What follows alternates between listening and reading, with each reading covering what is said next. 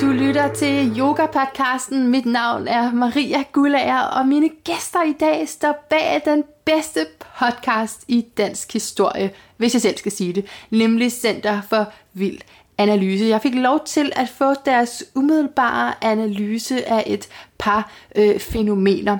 For at du lige bliver godt varm til at modtage deres budskaber, vil jeg læse lidt op af deres seneste bog.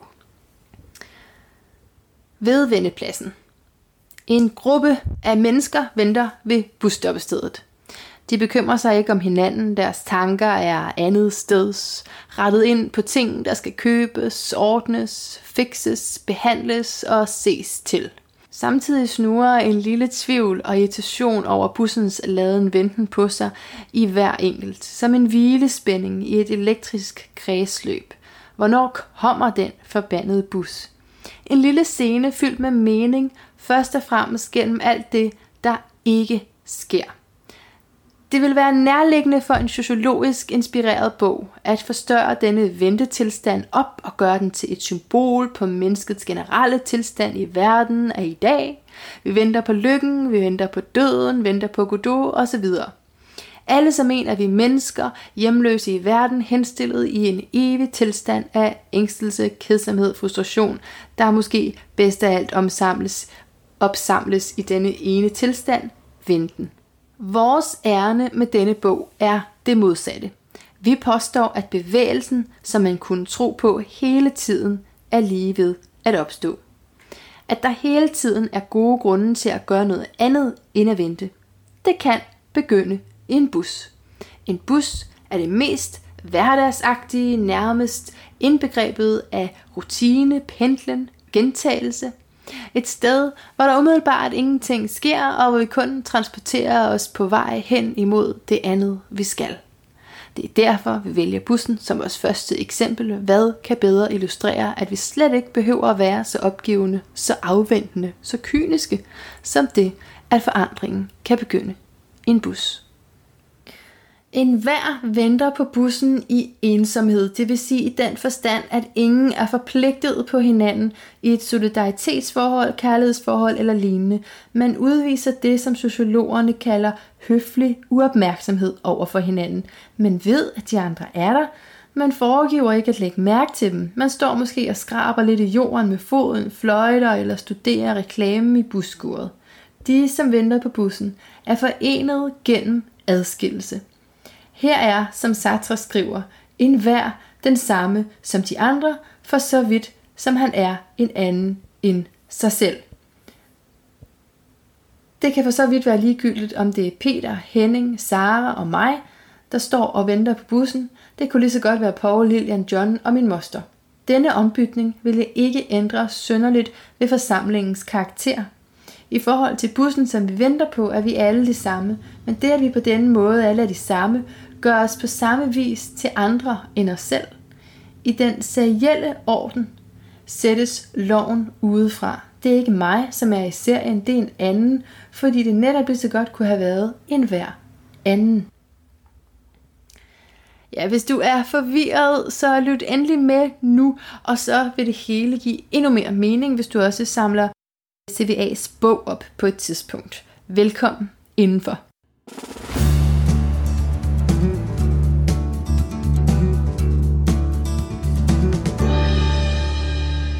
Udsendelsen i dag skal være en vild analyse, og jeg er en lille smule nervøs her, fordi jeg sidder med selveste Center for Vild Analyse.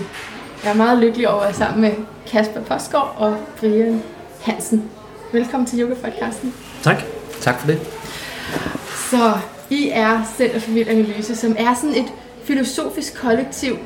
Altså nu ved jeg, at der er nogle af lytterne til yoga-podcasten, som startede med at lytte til podcast, da jeg lavede yoga-podcasten. Så de kender ikke jeres podcast måske. Mm. Men den er meget anbefalesværdig. Helt fantastisk. Jeg ligger stadigvæk på iTunes. Men så lige kort, hvad er det her Center for Vild Analyse, det her filosofiske kollektiv? Mm. Jamen, Center for Vild Analyse er et sted for tænkning, kan man sige. Altså, man kunne kalde os en tænketank. Det ville sådan være den traditionelle betegnelse, men vi har ikke nogen på den måde sådan struktur eller noget bestemt fysisk sted, vi er. Vi er en mere flydende, han har sagt, tænketank, altså et tænkende kollektiv, en kollektiv tænkemaskine, som beskæftiger sig med filosofi og med politisk filosofi, med psykoanalyse og med sådan vilde analyser af hverdagen og af kulturen. Så vi forsøger at finde nogle kanaler til at komme ud med nogle analyser af samfundet i Danmark, i Europa, her og nu, og lader os næsten altid inspirere af noget filosofi, og i særdeleshed den psykoanalytiske tradition fra Freud og over franskmænd som Jacques Lacan og op til moderne politisk filosofi. Og det er der, vi henter ligesom skytset til vores analyser.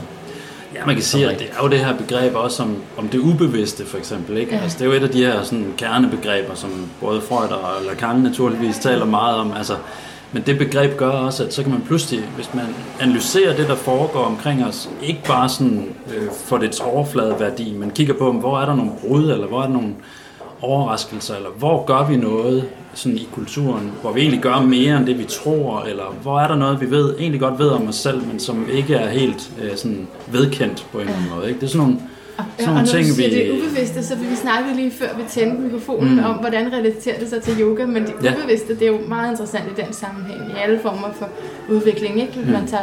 Man inddrager det, som vi ikke lige helt forstår og kan.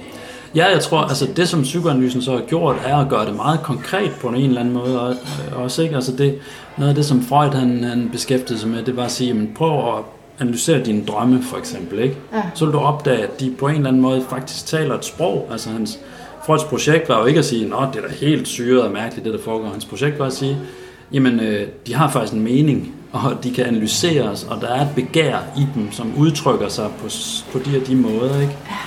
Og det, nu kommer der kaffe. Det er godt. Det skal vi have. Ja. Tak.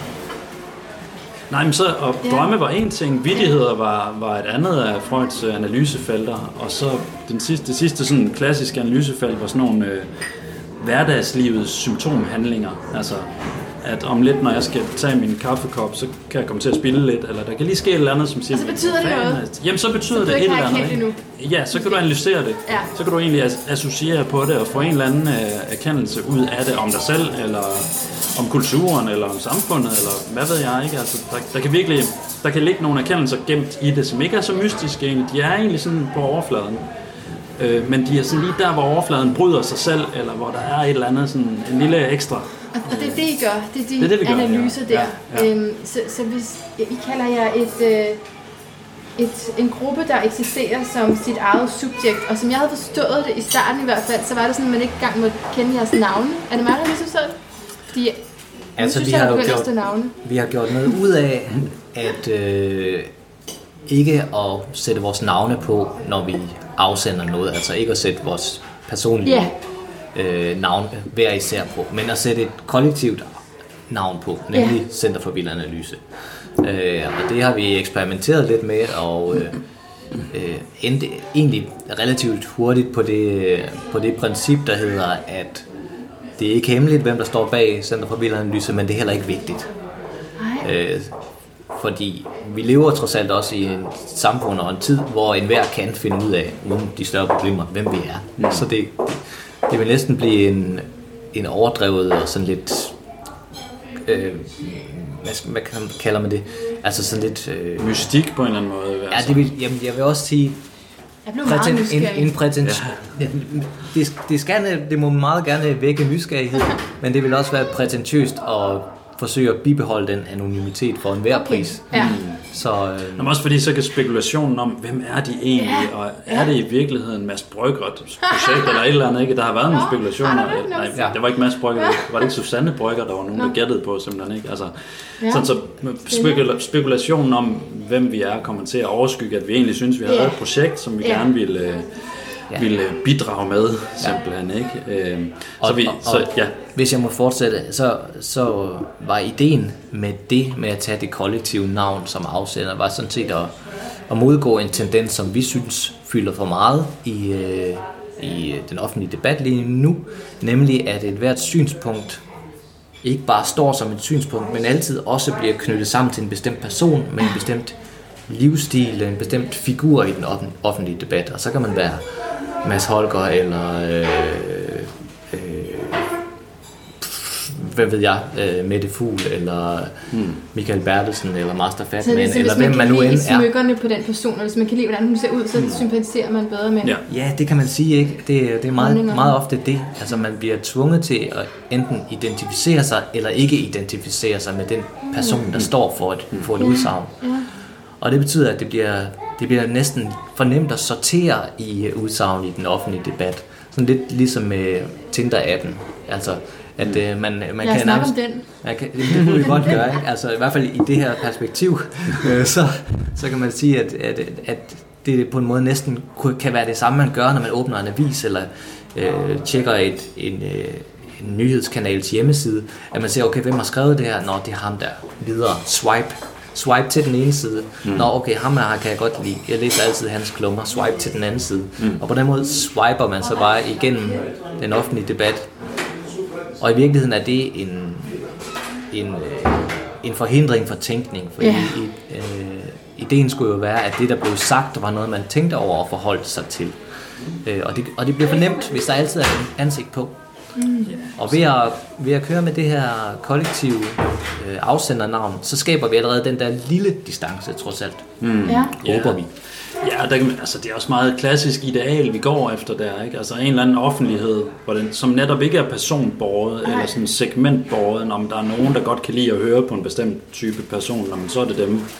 Så er det dem, vi bringer sammen på en eller anden måde, ikke? Altså her vil vi gerne have den der sådan helt klassiske, som måske er et ideal i en eller anden forstand, ikke? At man ikke ved, hvem det er, men i hvert fald, at det er argumenterne, der tæller. Det er ligesom, når vi forsøger at udvikle et stykke tænkning, så håber vi også på, at den egentlig henvender sig til alle. Altså vi skriver for eksempel ikke vores klummer kun til vores venner, eller til til de studerende, vi måske har haft gennem tiden. Når vi forsøger virkelig, selvom det er sådan filosofi, og vi insisterer på, at det er sådan en filosofisk tænkning, så hævder vi egentlig, at det er for alle. Altså, i virkeligheden for alle og enhver, som er med på at tænke på den måde forudsætningsløst. Altså. Man skal også betale for at læse den. Ja, det så de ved godt, hvor gode I er. Det er jeg tror, er der ikke nogen af dem, der er tilgængelige. Det er godt, at de skifter lidt efter nogle år, men ellers det er nok meget godt, at det er sådan. Men så tænker jeg på, altså er I så de samme, som startede fik dvæle for meget mølle, men jeg var bare sådan nysgerrig omkring, hvad de samme personer, er det så, fordi der er en, der har brudt ud, ved jeg. Rasmus Ugilt. Ja, han har ikke brudt ud. Men han laver jo Bibelskolen. Han har sin egen podcast. Ja, men han laver... Det fandt jeg ud af. Ja, det er rigtigt. Jo, men vi har aldrig, altså CVA, eller Center for Vild Analyse, er jo egentlig et større projekt, fordi det er jo både at skrive bøger, skrive klummer og lave radio på 24/7, som vi gjorde der. Det var jo et afgrænset tidsperiode. Det kan være, at vi åbner det kapitel op igen på et tidspunkt. Ja. Nej, så Center for Vild Analyse er ligesom, der er masser af ting, der foregår inden for den ramme, men ud over det, så er altså Rasmus Ugilt jo også en postdoc i filosofi og har skrevet nogle bøger selv og har sit eget, sådan, sin egen karriere, kan man næsten sige, ikke? Altså sit eget liv som filosofer, det har vi andre også på hver vores måde. Men har vi ikke gik videre med podcasts, så? Nej, men altså den stoppede af flere forskellige grunde på 24/7. Men Rasmus var den eneste, han gik så videre. Det er rigtigt. Men det var, kan man sige, hans selvstændige projekt med Michael Jeppesen. Der er ikke nogen hårde følelser eller noget? Nej, så er det sådan der. Så der er en, kan man sige, der er en klar arbejdsdeling egentlig. Ja, okay. Ja. Okay, er I klar til nogle analyser? Ja. Altså fordi det er jo... Jeg har jo læst jeres bog, så jeg har prøvet sådan at tage nogle af emnerne, og så få det ind i min verden. Og det er den her bog, Særklassen. Yes. Den 20. revolution. Den 20. revolution, ja. Og det er et politisk begreb, det her særklassen, som jeg måske vil uddybe. Men det, som I nævner noget flere gange omkring social baggrund. Ja. Og jeg kommer selv fra sådan en dysfunktionel social baggrund. Hvordan ser I sådan en som mig i den moderne hierarki, i den sociale virkelighed i dag? Fordi man kan sige, at det lå i kortene, at jeg skulle på universitetet, men det er der så nogle sociale strukturer, der har gjort, at det kunne jeg faktisk ret nemt komme. Ja. Altså, Vi har skrevet den her bog, Særklasse, den 20. revolution kalder vi det, og den handler om sociale formationer, der gør noget ved individerne, og som giver os adgang til noget ekstra i livet, giver os noget ekstra at tænke over, giver os måske et nyt socialt tilhørsforhold, noget som river os med i en proces, hvor vi får et nyt blik på os selv, et nyt blik på verden, og måske en ny relation til andre undervejs. Mm. Og for at skrive det frem, så stiller vi særklassen op imod den almindelige, normale orden, som er vores almindelige daglige tilværelse, der hvor vi lever vores liv, har en bestemt identitet, har nogle bestemte praksiser, nogle bestemte vaner, en bestemt livsstil, og lever med et bestemt syn på, hvordan samfundet hænger sammen. Og vi hævder jo så, at særklassen altid har potentialet for at ske. Og når særklassen sker, så åbner den nærmest et nyt gear i vores tilværelse, eller en ny lomme i vores virkelighed, som vi kan udforske. Og det skal ikke forstås mystisk, det skal ikke forstås som en religiøs åbenbaring, det skal bare forstås som, at man får nye idéer, nye ting at tænke over. Og de her ting at tænke over, dem får man næsten altid sammen med andre mennesker. Altså man kan næsten ikke rykke sig derhen selv. Man er nødt til at være i kontakt med noget, enten andre mennesker, eller i hvert fald noget menneskeskabt. Så det kan være nogle idéer, nogle videnskabelige idéer, noget kunst. Uddannelse. Men det kan også være uddannelse. Det kan også ske på et uddannelsessted. For et uddannelsessted er på en måde et godt sted. Et sted, hvor man er i proces. Man er i gang med at sprænge sin horisont, i bedste fald. Det er også adgangsgivende, ikke? Jo, det er en tærskel videre til noget nyt, kan man sige. Men der er to sådan, sider af en uddannelse, og det ene det er det, som politikerne gerne vil have, at vi realiserer hurtigst muligt, nemlig at vi får kvalifikationerne til at tage et job, så vi kan bidrage til staten. Ja. Og det er den ene side af en uddannelse. Ja. Og den bliver der gjort en hel masse for, at vi skal klare sig effektivt og så godt og så hurtigt som muligt. Men den anden side af at være i uddannelse, det er, at man lærer noget, og man lærer noget, man ikke havde forventet, man ville lære. Ja. Og at man rykker sig selv i den proces. Mm. Og jeg tror, altså det, noget af det, vi taler om, de der særklasser, det er jo sådan nogle bevægelsesagtige ting. Altså, det kan være en politisk bevægelse, det kan også være en sådan videnskabelig bevægelse, eller et eller andet, man bliver vildt optaget af i løbet af sin uddannelse, ikke? Og sammen med andre begynder man at udforske, hvad er det der dekonstruktion for eksempel, en eller anden filosofisk obskur retning, hvad er det for noget? Begynder at undersøge det sammen med andre, eller hvis man læser kunsthistorie, en eller anden bestemt kunstner, eller hvad det nu måtte være, ikke? En begivenhed eller en særklasse kan også være et kærlighedsmøde, altså man møder nogen, hvor det ikke egentlig lå i kortene, at det lige var os, men så skete der noget, altså der sker et eller andet, som er gnisten til en særklasse, og det udforsker man så kollektivt i den proces, det så åbner bagefter, ikke? Men så hvad er det så, der har ændret sig i det moderne hierarki for sådan en, der har, altså, er opvokset uden så mange muligheder. Har du et umiddelbart svar til det, Brian? Ja, jeg tror, jeg har et lille sådan umiddelbart, så kan du få et længere svar bagefter. Okay. Nej, men jeg tænker, det som så er med særklasser, det er, at hvis de sætter sig igennem, lad os sige, en eller anden politisk bevægelse, lad os sige borgerrettighedsbevægelsen i USA, ikke? De sagde, der er noget ved de sorte, som ikke har samme rettigheder, både sådan rent juridisk formelt, men også sådan i det praktiske levede liv. Det skal vi lave om på. Vi laver en særklasse, eller sådan er det ikke, men der skete noget, ikke? Nogen tog fat og begyndte det, og så fik den momentum, og så det vi kalder verdensklasse er, når det pludselig sætter sig i den gamle struktur og laver den om til noget bedre, så der er større muligheder, så at sige, ikke? Og jeg tænker faktisk, at hele sådan velfærdsrevolutionen er det ikke, men hele velfærdssamfundet efter 2. verdenskrig har jo virkelig været en form for særklasse, der har sat sig i på en eller anden måde nogle strukturer, nogle verdensklasse lignende strukturer, som gør, at der simpelthen er større mulighed for alle mennesker, fra alle mulige forskellige kår for at komme ind i uddannelsessystemet. Ja. Så ved jeg godt, at der er kritiske sociologer, som peger på, at uddannelsessystemet stadigvæk reproducerer sociale klasser og sådan noget. Det, Det tror jeg helt sikkert, der er en sandhed i. Men uddannelsessystemet som sådan er sgu også bare blevet bedre. Altså vi har alle sammen meget større muligheder for social mobilitet, end vi havde for 100 år siden. Men det er fordi, der har været en særklasse. Altså, det var ikke fordi, der var nogen oppe i toppen af hierarkiet, der sad og sagde, det er da også synd for nogen dernede. Nej, det var fordi, der var nogen, der sagde, nu laver vi sgu om på det her. Det skal ikke være sådan, at vi taber en masse mennesker på gulvet og sådan noget, bare fordi de er født i den forkerte familie på det forkerte sted. Altså, det skal vi simpelthen have lavet om, så det bliver mere universelt. Men for at gøre det, så starter du helt konkret. Altså, starter du med at lave en særklasse. Og den kan så sætte sig i strukturerne og ændre samfundet på den måde. Det tror jeg, der i høj grad er... Og det er jo med, det er det, man altid gør det sammen med nogen. Ja, præcis, ja, fordi det her, det er jo en struktur, der gælder os alle sammen, ikke? Så på en eller anden måde skal du starte en bevægelse. Så hvis vi skulle tage eksemplet med det offentlige uddannelsessystem som en slags særklasse, der har sat sig og blevet det, vi kalder til verdensklasse. Altså, så vil sige, hvad var det, der var særklasse i ideen om et uddannelsessystem, sådan som vi har det i Danmark, som er gratis for alle? Jamen, det er noget med at udvikle ideen om, at alle har ret til at udvide deres horisont, lære en hel masse ting,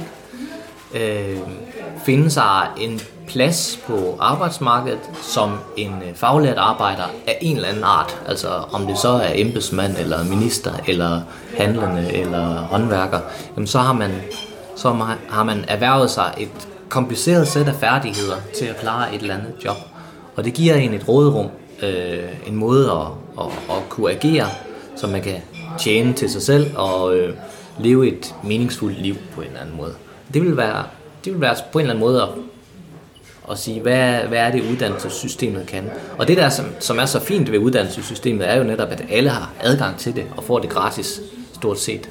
Altså, at man bare siger, her er noget, som du ikke skal gøre dig fortjent til, på anden måde, end at være blevet født. Og det er jo ret fint. Ja, og så er der så moderne tendenser, som går i retning af studielån og selvbetaling og så videre, ikke? Det særklasser kan også rulles tilbage. Altså, det skal vel ikke være blind for, at selv de særklasser, der har sat sig som verdensklasser, kan nogle gange komme under pres, simpelthen, ikke? Der er jo en aktuel kamp der lige nu, ikke? Altså, men hvis der bliver mere selvbetaling og større gældsætning under studier, jamen så får du en skævvridning, selvfølgelig, ikke? I adgang. En anden ting er jo at kunne finde ud af at tage uddannelsen, og en anden ting er så at kunne bruge den bagefter.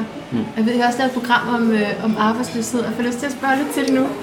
Og jeg skal også sige til lytterne, det her det er sådan helt fra hoften, at jeg bare spørger jer. Så I tænker bare højt.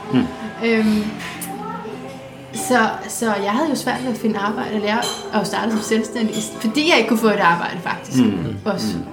Så hvad kan I sige om den situation der, hvor man så står bagefter arbejdsløs og føler sig som egentlig sat ud af samfundet, men stadigvæk er rigtig meget en del af det jo? Det er et virkelig godt spørgsmål, og svært at svare på fra vores perspektiv. Jeg tror gerne, jeg vil starte med at prøve at gøre problemet endnu sværere på en måde. Så kan vi se... og forsøge at tage den derfra og se, hvad vi har at svare, hvis vi har nogen. Men jeg synes jo, noget af det, som er rigtig fint ved en uddannelse, det er, at den i sig selv er næsten, at den minder næsten om en særklasse i sin opbygning. For det at tage en uddannelse, helt klassisk, så betyder skole jo. Skole, det kommer af græsk og betyder fritid, og det betyder, at man er fritaget fra noget. Og gå ud i marken. Fritaget fra hårdt slid i virkeligheden, og fra at skulle tjene penge og så videre. Så en uddannelsesinstitution som sådan har altid det element i sig, at den er et sted, hvor man kan gå i, hvis det er en skole, ind i 10 år, hvis det er gymnasiet 3 år, hvis det er en anden videregående uddannelse mellem 3 og 5 år. Ikke? Og måske er det derfor, at der også altså, er så mange gode særklasser, der er blevet undfanget på i løbet af studietid.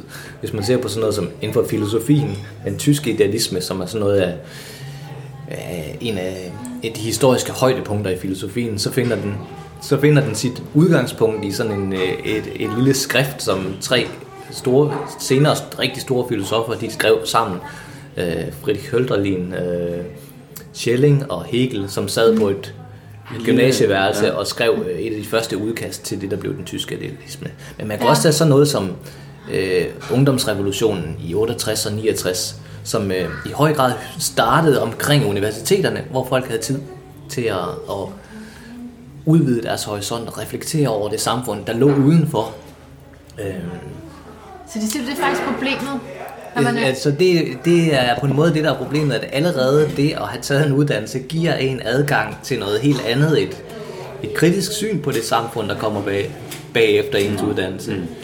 Et alternativt syn. Det er jo egentlig flot, at vi som samfund simpelthen har råd til det. Vi har råd til at give hinanden et sted, hvor vi kan få den der særklasse og kan få fornemmelsen af, også selvom vi skal ud i marken bagefter og høste noget korn, ikke, så har vi stadigvæk den indeni, og den kan vi måske forløse på et eller andet tidspunkt senere i livet, eller blive bedre til at deltage i politiske bevægelser eller kunstneriske bevægelser eller lave ting sammen med andre. Sådan, vi bliver mere dannet, vi bliver også mere sådan praktisk politisk tænkende måske, ikke, i forhold til hvad man egentlig kan, og hvad man egentlig kan lave om i samfundet. Og jeg tænker, hvis der er noget særklassemæssigt over uddannelsessystemet, så er det virkelig det, vi skal bevare. Fordi jeg tænker, altså meget uddannelsespolitik i dag handler jo om på en eller anden måde at indrette uddannelsessystemet, så det er nøjagtigt som den verden, man kommer ud til bagefter. Det er sådan blevet en eller anden politisk ambition, ikke? Jo. Altså at på en måde starter man næsten allerede på arbejde, når man starter på uddannelsen, fordi den skal være så tæt på den levede praktiske. Du skal kunne få et arbejde, og vi dimensionerer uddannelser efter, hvor mange sådan, kandidater de producerer, der får job og sådan noget, ikke? Ja. Og det er altså set fra sådan en særklasseperspektiv en skam, at vi ikke giver plads til de der særklasser, som i bund og grund opstår, som Kasper forklarede det, netop fordi man har den der fritid til at kunne udforske sig selv og afsøge nogle ting og prøve nogle ting af på en anden måde, end man har i det daglige serielle liv, ikke? Så et lille forsvar for uddannelse faktisk på særklassens præmisser faktisk. Vi har et lille eksempel i særklassebogen, hvor regeringen siger jo tit, og sådan skiftende regeringer siger, at vi skal have uddannelse i verdensklasse på en eller anden måde, ikke? Ja. Det de mener, det er noget meget fattigt egentlig. De mener, vi skal have mere af det samme, som passer ind i OECD's definitioner på altså god læring, som er sådan noget med at god til i PISA-tests og god til at konkurrere med skiftende sådan, steder ude i verden. Så altså, det er en form for intelligens, der bliver hædret? Ja, nej, altså når jeg tænker, den type politik der, det er jo den der ensretning af uddannelsessystemet, ikke? Hvor man har glemt, at jamen, vi skal egentlig, i stedet for at gå direkte til en eller anden prædefineret verdensklasse, så skal vi huske, at vi skal give plads til de der særklasser, som er de der mere boblende ting, ikke? Ja. Så i bund og grund er det uddannelsessystemet kan. Ja, men det kan jeg kan godt se, hvad du mener med at sige at dyrke en bestemt form for intelligens, nemlig den der, lad os sige, instrumentelle intelligens på en måde, der lærer et fags koder og regler og praksiser så hurtigt som muligt og bare kan reproducere dem. Og så er der en anden intelligens, som er en refleksiv intelligens og en kommunikativ intelligens eller noget i den stil, som er så består i at kunne tale med andre og lade sin verden åbne gennem samtale med andre. Kan man sige, at det så også er noget af det, der gør, at vi bliver inautentiske tit? Fordi mit næste spørgsmål, det næste jeg gerne vil have, I analyserer, det er det her autentiske. Fordi det er meget i mit projekt, at jeg vil gerne have, alt skal være autentisk. Jeg skal selv være autentisk hele tiden. Og jeg har sådan en modstand på. Jamen, det er hårdt, og det er virkelig dejligt. Det er hårdt at få andre med på den. Og det kan også være hårdt, og man kan også nogle gange kan føle, at jeg skræmmer andre lidt ved at være så ærlig og åben. Men det er bare så vigtigt for mig, og jeg tænker, at det der måske gør os inautentiske, eller har lært os, at det er rigtigt og mere rart at være der, det er fordi, vi skal passe ind på arbejdsmarkedet. At samfundet, at vi ligesom ser livet igennem arbejdsmarkedets former, at det er det, vi skal passe ind til. Jeg føler mig totalt underlegen her formuleringsmæssigt. Nej, det er totalt så, men jeg tænker, jeg bare slapper af, eller jeg taler mest. Klart, selvfølgelig. Og så må jeg formulere, hvad jeg mener. Ja, men altså, jeg tænker, altså, jeg tror den måde jeg forstår det på, er, at der er et eller andet spørgsmål om fremmedgørelse også, ikke? Altså, som er sådan en klassisk problematik, altså Der er nogle strukturer, der er et arbejdsmarked eller bestemte forestillinger om, hvad man skal være og sådan noget. Og det har man måske svært ved at se sig selv i, kan man sige. Eller man føler sig måske fremmedgjort i det.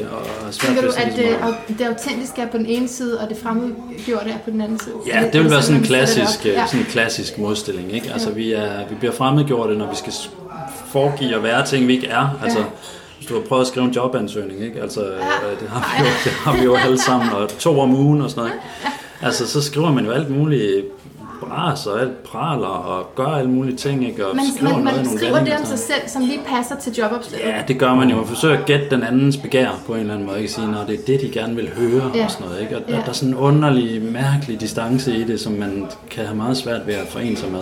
Ja. Så det synes jeg, altså, der er et eller andet der, ikke?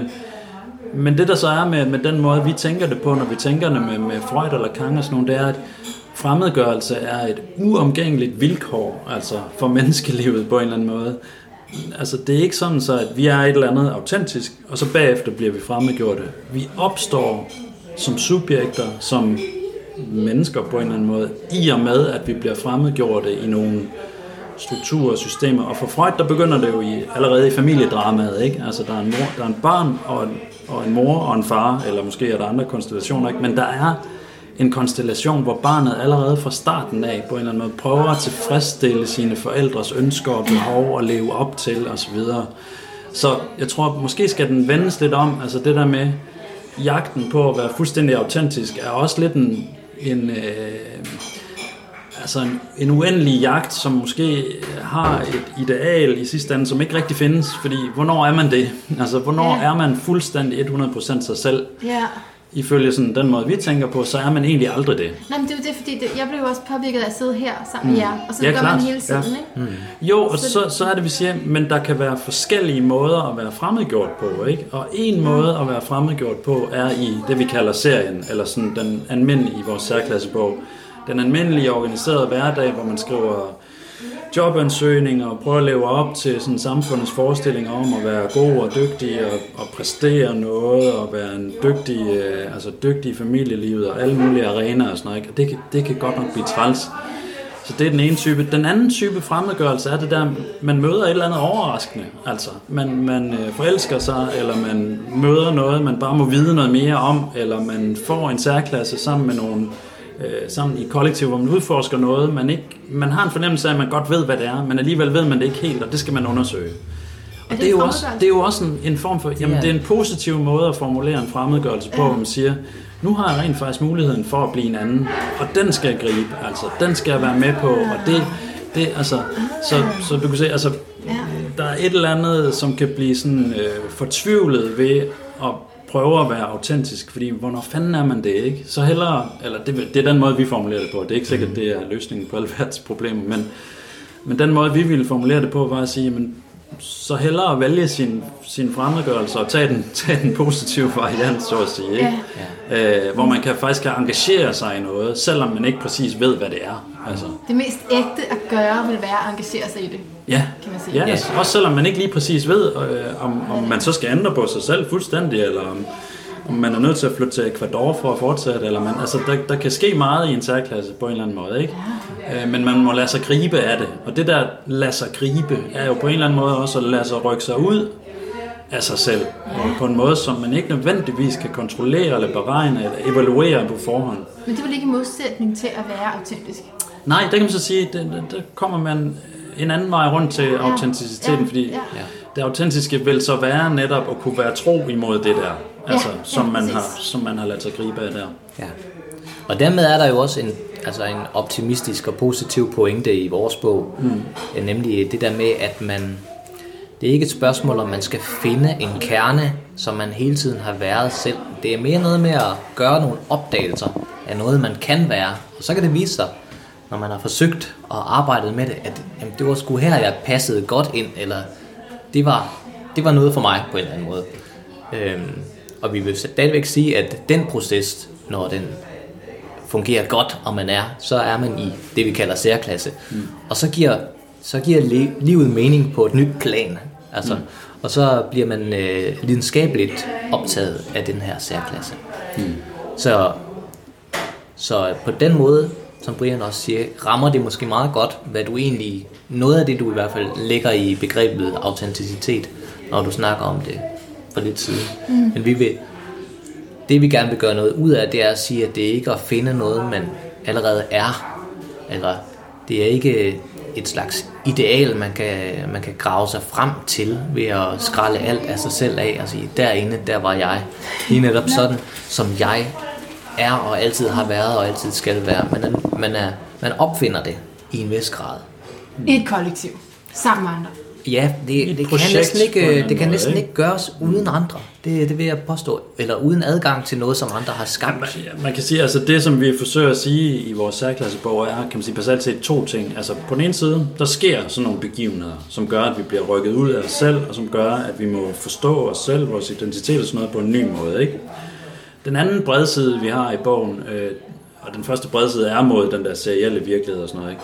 Den anden bredside, eller sådan angrebspunkt, vi har i bogen, det er mod den der tanke om, at jamen, det, der kan ske for os, det er så et eller andet individuelt projekt, som vi skal dyrke, eller det er os selv på en eller anden måde, der kan ske en begivenhed for, og så kan vi blive sådan bedre, eller hvad ved jeg, den der kerne indeni, som vi kan få gravet ud, som Kasper taler om. Og det vil vi også gerne gå imod, fordi der er rigtig meget energi, som tabes i, at vi forsøger at være individuelle, ikke? Altså, vi vil hellere forsvare den kollektive udforskning, tænkning, det at man rent faktisk bliver fremmed for sig selv muligvis i en særklasse, eller i det, der sker en begivenhed.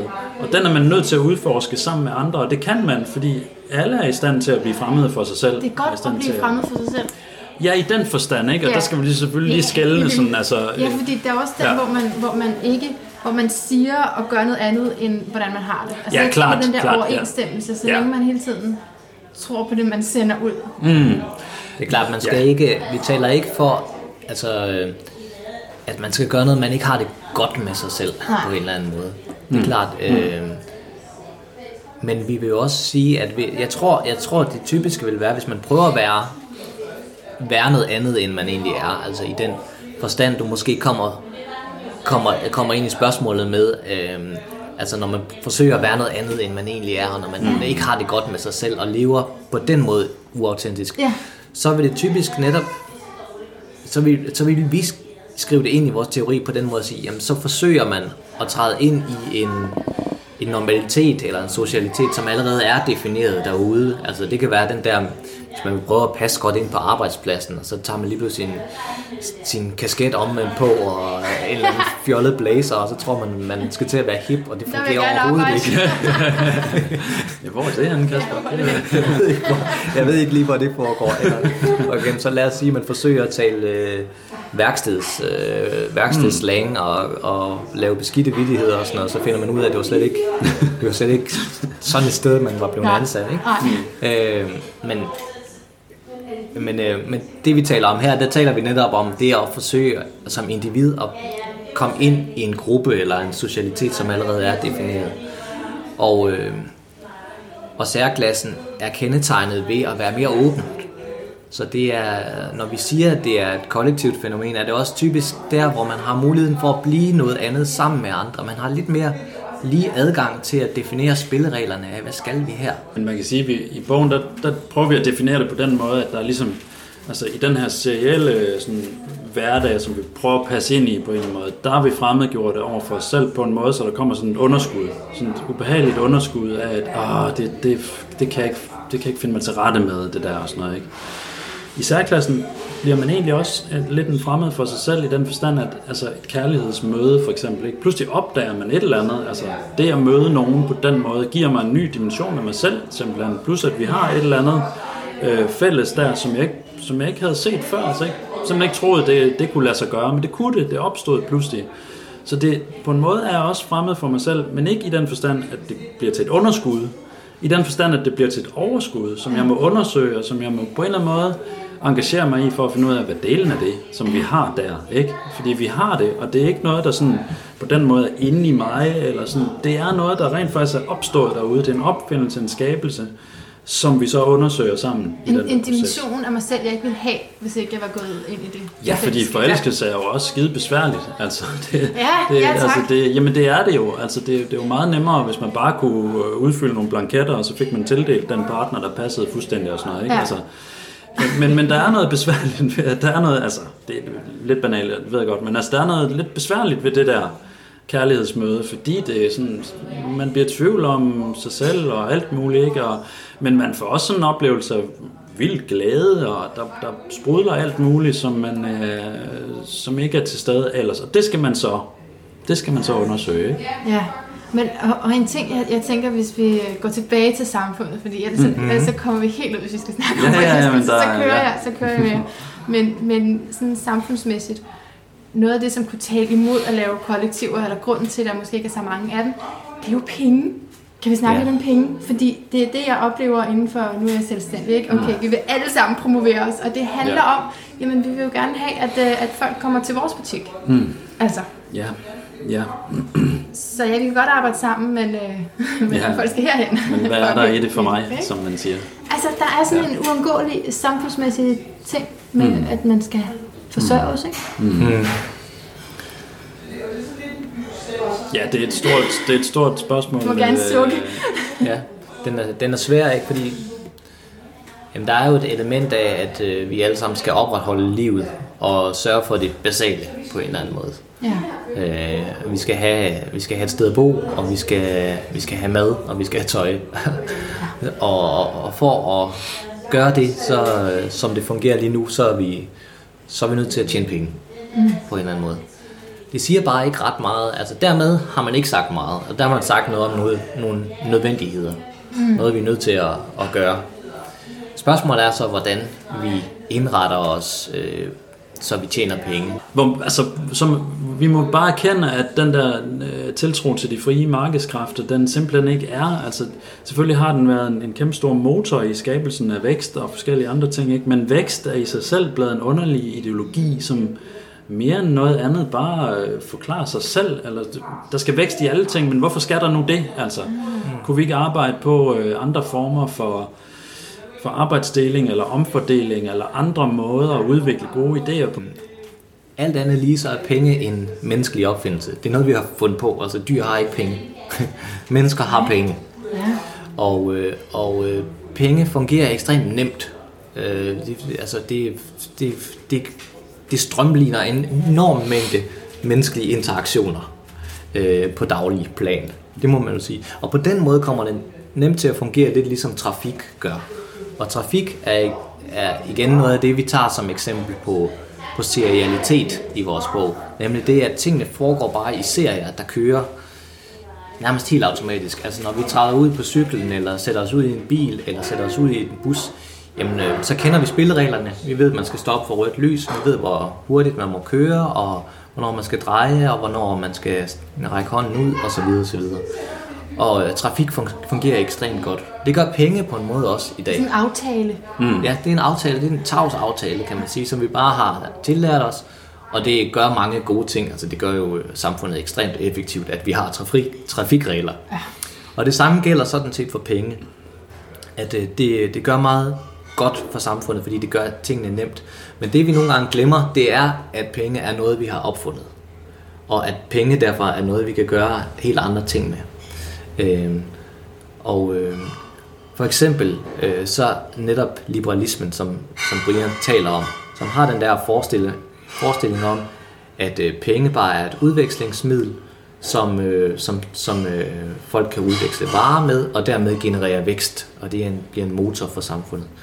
Man skal bare huske, at penge ikke fungerer af sig selv. Der er ikke noget, der hedder et marked, som noget mennesker ikke opretholder. Altså, der skal faktisk en nationalbank til for at trykke penge, som vi har i Danmark. Der skal et politisk system til for at bestemme, hvordan kredit og lånevirksomhed fungerer. Og lån. Det år, hvor Helle Thorning-Schmidt hun blev ligesom fløjtet af eller piftet af ved et 1. maj arrangement på arbejdernes internationale kampdag. Ja. Og det var selvfølgelig også på en måde lidt uretfærdigt, men det er en anden diskussion. Men det man skal huske fra dengang, det var, at Helle Thorning havde sagt noget i retning af, at nu skal vi sørge for at tænke på fremtiden og strukturere det danske arbejdsmarked, sådan at vi i fremtiden kan konkurrere med de andre lande omkring os i verden. Og der skal man lige sige, det her det er altså arbejdernes internationale kampdag. Altså, ja, god point. Er det den dag, hvor vi skal ruste os til at kunne udkonkurrere alle andre arbejdere rundt omkring i verden? Eller er det måske en dag, hvor det kunne være fint at have lidt udsyn til, hvordan arbejdsforholdene er på andre steder i verden? Men så sådan helt på et personniveau, så det der med penge, kender det, man kan få ondt i kroppen af det, hvis man tænker for længe på det. Altså så det man næsten har at gøre med frygt også. Altså frygt for at have nok til sig selv. Og det er det, der kan afholde en fra at gå ind i et kollektiv. Altså det er jo anerkendt som en kæmpe stor stressfaktor for rigtig mange mennesker. Det er også derfor, vi har sådan nogle programmer i tv som Luksusfælden. Altså de her historier om altså det der problem med at få sat sig for dyrt, altså at være i økonomisk nød, det er jo simpelthen bare en stressfaktor. Det. Det er måske mindre stressende at være i et kollektiv, fordi man så ikke ligesom står selv med det. Ja, det er det da klart. Altså, og vi har jo også sagtens været et produktionskollektiv. Altså, lige præcis, og vi har jo nogle ædle bevægelser i Danmark, altså sådan noget som andelsbevægelsen, som har skabt meget simple organisationsformer omkring at starte egen virksomhed. Og den organisationsform lever stadigvæk, og man kan benytte sig af den. Kan man sige, at jeres pointe også er, at det er en illusion, at man står alene?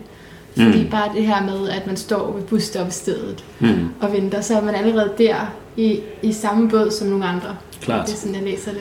Helt sikkert, altså uanset hvad, så indgår du altid i en struktur eller et netværk, eller hvordan du skal sige det, med andre, eller du er en del af også af et samfund, ikke, som vi lige har haft en længere snak om, og nogle økonomiske strukturer, og så videre, så videre. Der er nogen, du står i et forhold til på alle planer egentlig af samfundet. Og pointen med særklassen vil bare være, jamen der er måske nogle forskellige gear i det ligesom, ikke? Og der er nogle steder, hvor det er federe at være end andre, altså, hvor man rent faktisk kan udvikle nogle nye ting sammen med andre. Og det er jo det, der sker i en særklasse, vil vi hæve det, ikke? Jeg kunne godt tænke mig at vise jer mit seneste postkort, som er sådan en reklame for mig selv. Jeg må ikke blive helt forskrækket, vel? Nej. Fordi, men grunden til at bevise jer det, det er fordi... Det er fordi de fleste, de reagerer på, ikke så meget på forsiden, som er et nøgenbillede af mig, men på bagsiden med den tekst, der står. Og så gad jeg bare godt at høre, hvad jeres analyse vil være. Vi kigger på det. Der er et billede af dig, hvor du ligger sådan i profil i tøj på. Ja. I sort-hvid, og jeg vil sige, det er ikke pornografisk. Det er en... Nej. Du har bare ikke tøj på. Ja, præcis. Og så står der ovenover, vil du lære at elske dig selv? Ja. På bagsiden er der en fortælling om, altså jeg elsker kroppe, står der, det er dig, der har underskrevet det, men jeg havde længe troet, at min krop ikke var vigtig. Jeg er opvokset med misbrug, undertrykkelse og selvmordsforsøg. Det lærte mig at underkende min krops signaler. Årene efter mit livs største krise lærte jeg om kropslighed. Jeg lærte, at min krop er min vejleder. I dag elsker jeg mig selv, at så stå ved mig selv, som den jeg er. Og så, så står der, i mit hus i Valby træner vi selvkærlighed hver dag. Mød mig og mød kropskærlighed. Ja. Og så er det en adresse og hjemmeside. Ja. Så er det mest sådan midten med det der skam. Ja, klart. Jeg tror, at folk bliver sådan, jeg kan næsten ikke se mig i øjnene bagefter. Nej. Nej. Hvis I skulle analysere sådan en reklame her, hvad ville I så få den?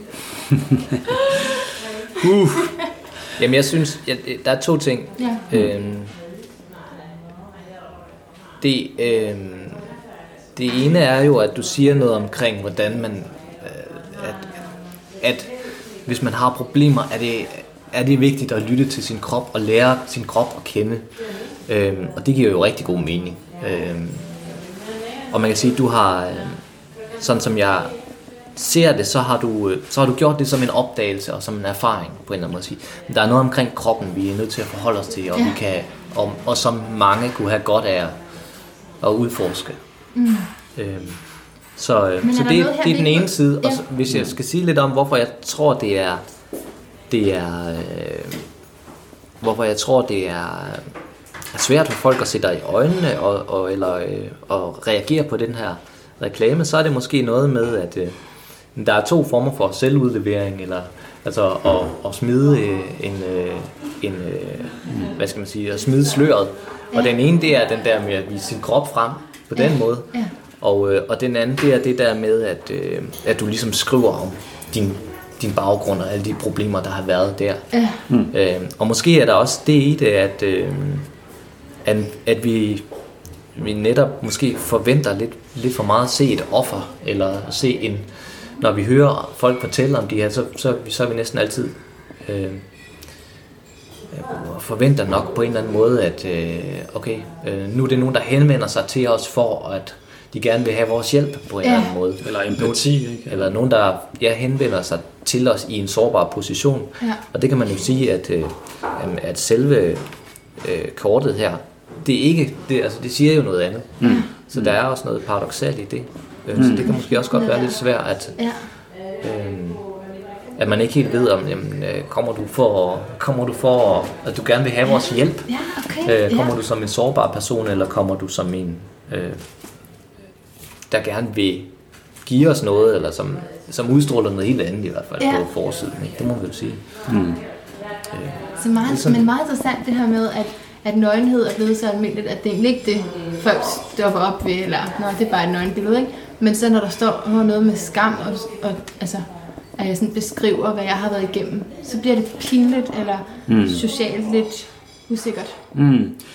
Ja, altså jeg synes, det giver god mening, det Kasper siger med sådan to former for slør, man kan lade falde, ikke? Altså det fysiske, altså selve tøjet, ikke? Og så den anden, altså baggrunden, og der er en eller anden historie der, som handler om kropslige ydmygelser og forskellige andre ting, ikke? Ja. Og det, altså når man ser forsiden, så tænker man jo, det kunne godt være en reklame for, ja, hvad ved jeg, et eller andet, altså der er mange, ja, parfume, ikke? Eller så har den sådan lidt på en måde en seksuel undertone også, og sådan, og der er forskellige ting i det, og man sådan begynder, det er også en del af den offentlige sådan reklamediskurs, ikke? Og det tænker jeg også, at det er det, du sådan spiller med på en eller anden måde, men det er selvfølgelig også et blikfang i den forstand, at det fanger noget, altså det fanger noget ind.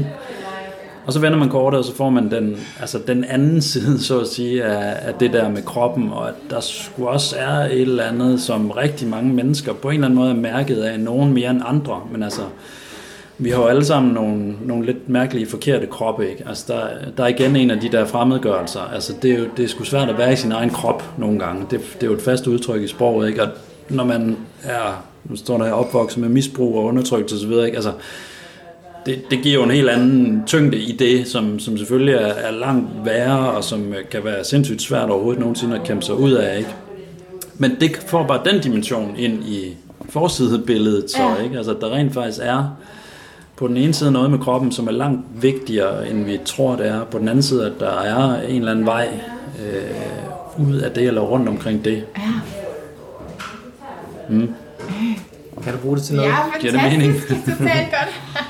Altså, der er jo også bare det ved, altså psykiske problemer, sociale problemer er jo et ubehag i kulturen, altså, og det bliver ikke, det er lidt ligesom at tage når vi taler om at tage en ubehagelig samtale, eller en alvorlig samtale med nogen, som har gjort noget, man ikke synes om, eller, altså det, for langt de fleste af os vil det bare være svært, altså det er sådan set meningen, at det er jo meningen med socialiteten på en måde, at den skal glide, uden at vi tænker for meget over det, og derfor vi, altså det er lidt ligesom det der, hvis der er nogen, der har trådt forkert, lad os sige vi sidder for eksempel lige nu og taler på en café, lad os sige der sidder nogen og gør et eller andet upassende, taler for højt om hvem de scorede i weekenden, og hvad de lavede, da de tog hjem til hende og sådan noget, altså så vil det allerede være en overtrædelse af nogle sociale koder. Så det giver allerede et ubehag, men det giver også et ubehag, hvis en af os skulle gå hen og sige det til den. Altså, vi har ikke engang lyst til det, vel, ikke? Så der er det der med, at når nogen overtræder, eller træder ud af det sociale, i dit tilfælde er det ikke en overtrædelse, vel? Der er det bare at påpege et ubehag. Ja. Men det giver to ubehag, altså. Det giver først det, at der er nogen, der træder ud af de sociale koder, men den anden, der er, at man er nødt til at beskæftige sig med det. Hvis man forholder sig til det. Ja. Og sådan, det er jo lidt ligesom den der, hvis man sidder til familiefrokost, og så, og så damen ved siden af en, hun bryder fuldstændig sammen, og hun er også ved at blive skældt, og så videre, og så videre. Mm. Altså, så det var ikke meningen med. Det kan være pinligt for hende, men det kan også være pinligt for den, der skal reagere på det. Ekstremt meget, ja. Men det er nemlig et af mine yndlingsemne, det der, fordi jeg synes, det handler jo netop om, hvordan kan vi så være autentiske, hvis vi hele tiden skal overholde alle de her sociale spilleregler. Mm. Mm. Ja, jeg tror ikke, der er nogen måde, hvorpå vi kommer ud af den hårdknude. Altså, på den måde kan vi ikke blive totalt frigjorte og tale om alt muligt, og alt er på spil hele tiden. Ja, hvis der starter en særklasse. Ja, altså en særklasse vil være sådan et moment, hvor der muligvis altså, kommer den der fornemmelse af, at alt kan lade sig gøre, ikke? Altså, og jeg tænker, vores kroppe må være i rummet, som de vil. De behøver ikke sidde på en stol. Muligvis. Ja, det kunne sagtens være. Altså, det kunne sagtens være. Og så ville ideen være at prøve at arbejde det tilbage ind i sådan den tredje socialitet ellers på en eller anden måde, ikke? Altså, så vil ideen være, at jamen, det bliver så en kamp, altså ligesom for at udvide den særklasse og blive ved med at dyrke den og genopfinde den og opfinde videre på den, videreudvikle den, ikke? Men der er altså på en eller anden måde, bare for at sige det ikke, der er en grund til, at der er sådan en normalitet på en eller anden måde, og så er der særklasserne, og det er ikke sådan lige det, man gør det ikke bare lige sådan på en dag. Der skal også noget troskab til, og der skal noget arbejde til, og man skal blive ved med at gøre det på en eller anden måde, ikke? Også selvom det er skide hårdt, og alle siger, stop nu med det der, vi gider ikke høre mere, eller så videre. Fordi de murer vil man jo møde. Ja. Det vil jeg tage som en opmuntring. Klart. Hvis jeg bare lige må tilføje, at så vil vi jo gå op i, når vi taler om, er det her særklasse, eller i hvilken forstand har det momenter af særklasse, så vil vi sige, at man må gå op i på en måde, gå op i det positive moment i den åbenbaring, eller i den opdagelse, og prøve at undersøge, hvad det så kan bestå i. Hvad er det, vi kan lære om kropslighed ved at tage nogle af de her oplevelser på os, og prøve at undersøge dem yderligere på en eller anden måde. Jo, men altså hele det der kompleks, som du har fat i, altså med udskammede kroppe på en eller anden måde, altså der er noget der, som på den ene side har vi nogle sådan ubevidste, implicite tabuer, som Kasper lige forklarede, der er nogle ting, hvis nogen begynder at opføre sig lidt mærkeligt, et eller andet, i meget lang tid prøver vi simpelthen at ignorere det, og sådan, der er forskellige strategier, ikke?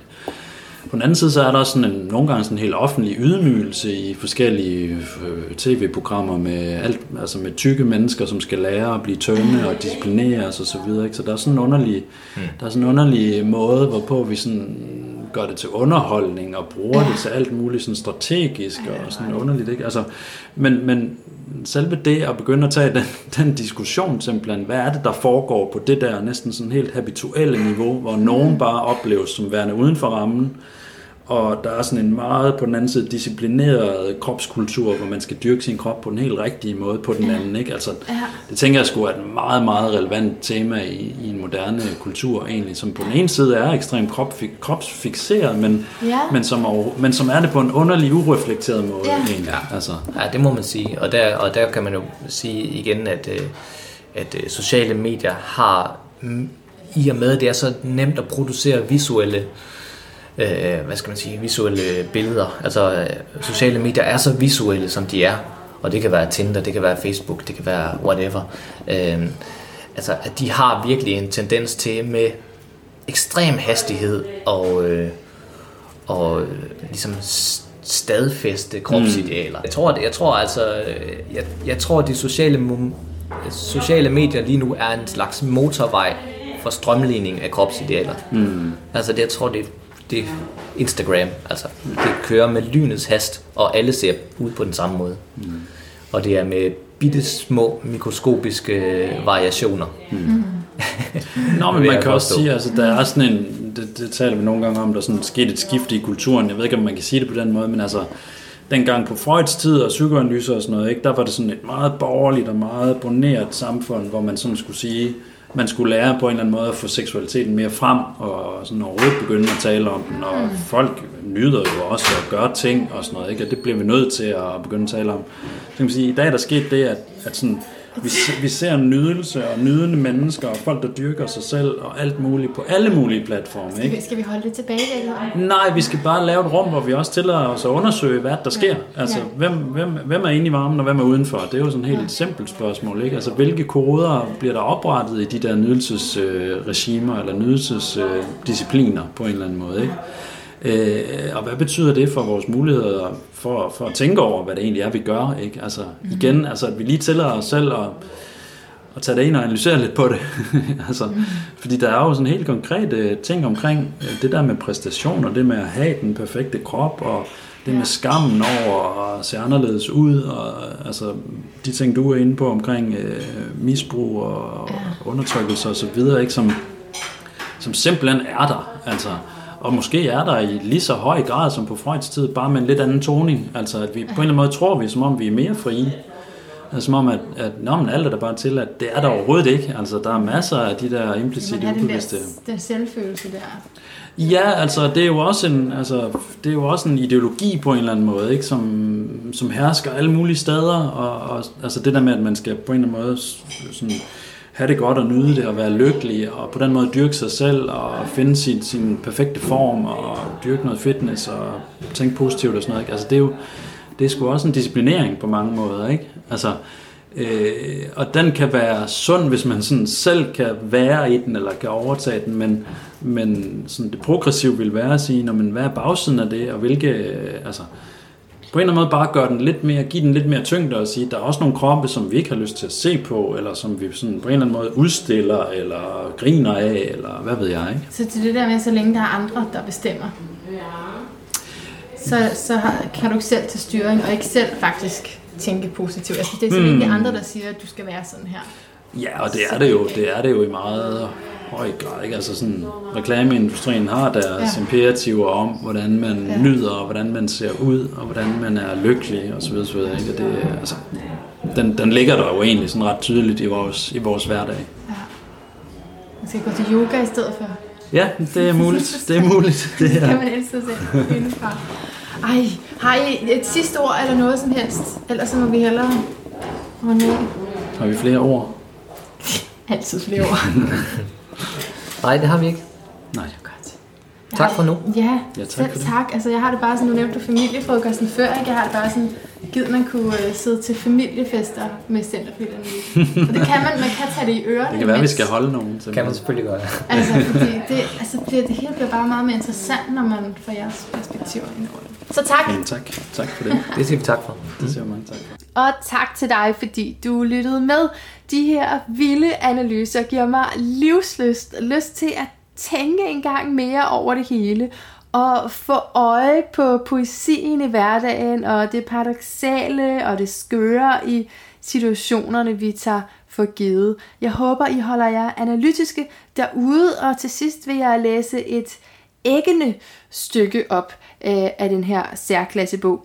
Det er ikke så afsluttende i virkeligheden, men lyt med her, hvis du vil vide det modsatte.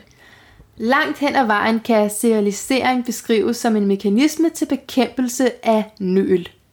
Problemet er nu blot, at det man erstatter nøleriet med, bare er en anden form for venten, nemlig hastværk. Speeddating er netop institutionaliseret hastværk, som helt sikkert kan garantere, at vi ikke nøler, men som samtidig også i et ihærdigt arbejder på at sikre, at vi aldrig kommer ud af ventepositionen. Vi raser afsted mod den næste og den næste igen, ganske som hvis vi bliver utålmodige med nøleriet ved busstoppestedet, der begynder at gå, men ikke kan gå andre steder hen end til det næste busstoppested. Kan det på nogen måde overraske, at såvel brag som bus har det med at indfinde sig mellem de steder, som man haster til og fra? På denne måde fungerer det serielle hastværk som en form for vaccination mod særklasser. Måske er selv egentlige parforhold i vid udstrækning blevet til serier. Det vi i dag kalder serielt monogami handler netop om, at man kan være dedikeret i et parforhold, der relativt let kan erstattes af et andet. Det vigtigste er overhovedet at komme ind i serien. Hvis man ikke kommer ind i serien i første runde, må man vente til den såkaldte anden runde, hvor skilsmisserne kickstarter næste led i den serielle sammenkobling.